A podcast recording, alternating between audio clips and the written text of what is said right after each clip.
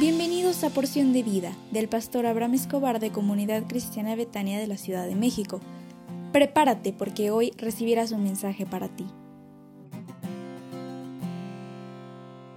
Hola, hola, ¿cómo estás? Hoy es jueves 17 de agosto y estamos hablando del enojo. Y la pregunta del día de hoy es, ¿Dios enoja?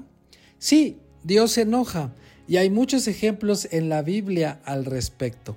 Se enoja, pero no peca. Dice el Salmo 7:11, Dios es un juez justo, siempre enojado con la gente malvada. Y ayer reflexionábamos que el enojo da lugar al diablo. Sin embargo, no debemos comparar la ira de Dios con la experiencia humana que tenemos con el enojo. Dios no puede pecar y su ira siempre está relacionada con su justicia. Pero ¿por qué Dios se enoja? Dios se enoja cuando hay una violación de su carácter, porque Él es justo, recto, santo, y ninguno de esos atributos puede ser alterados. Dios se enojó con Israel y con sus reyes en Israel cada vez que se alejaron para no obedecerlo. Primera de Reyes 11, 9 y 10 dice, El Señor se enojó mucho contra Salomón porque su corazón se apartó de él a pesar de que el Señor se le había aparecido dos veces. Y así como un padre se enoja por cualquier cosa que dañe a sus hijos, así la ira de Dios se dirige a lo que dañe a su pueblo y a su relación con él. Dice Hebreos 10, 29 al 31, ¿y qué mayor castigo piensan ustedes que merece el que pisotea al Hijo de Dios y considera impura la sangre del pacto? Bien sabemos que el Señor ha dicho, mía es la venganza, yo pagaré, y también el Señor juzgará a su pueblo. Y horrenda cosa es caer en las manos de un Dios vivo.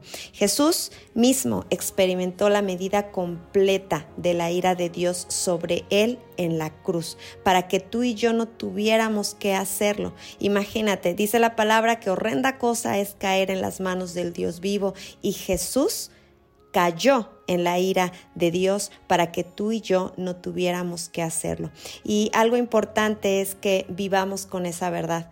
No podemos vivir en enojo si el Señor nos libró de vivir en el enojo de Dios. Ninguna condenación hay para aquellos que están en Cristo Jesús como hijos de Dios. El único enojo que debemos conservar es hacia el pecado.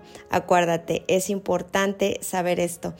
Podemos enojarnos, pero no pecar. Y de verdad que el Señor nos ha librado de ese enojo que Dios tiene contra los malvados.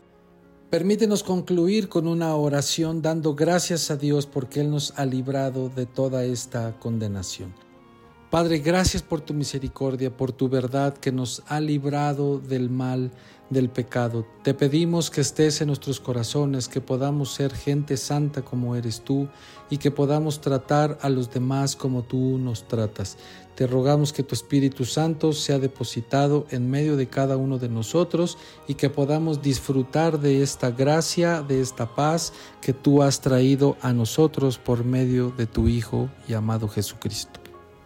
En el nombre de Jesús, amén y amén.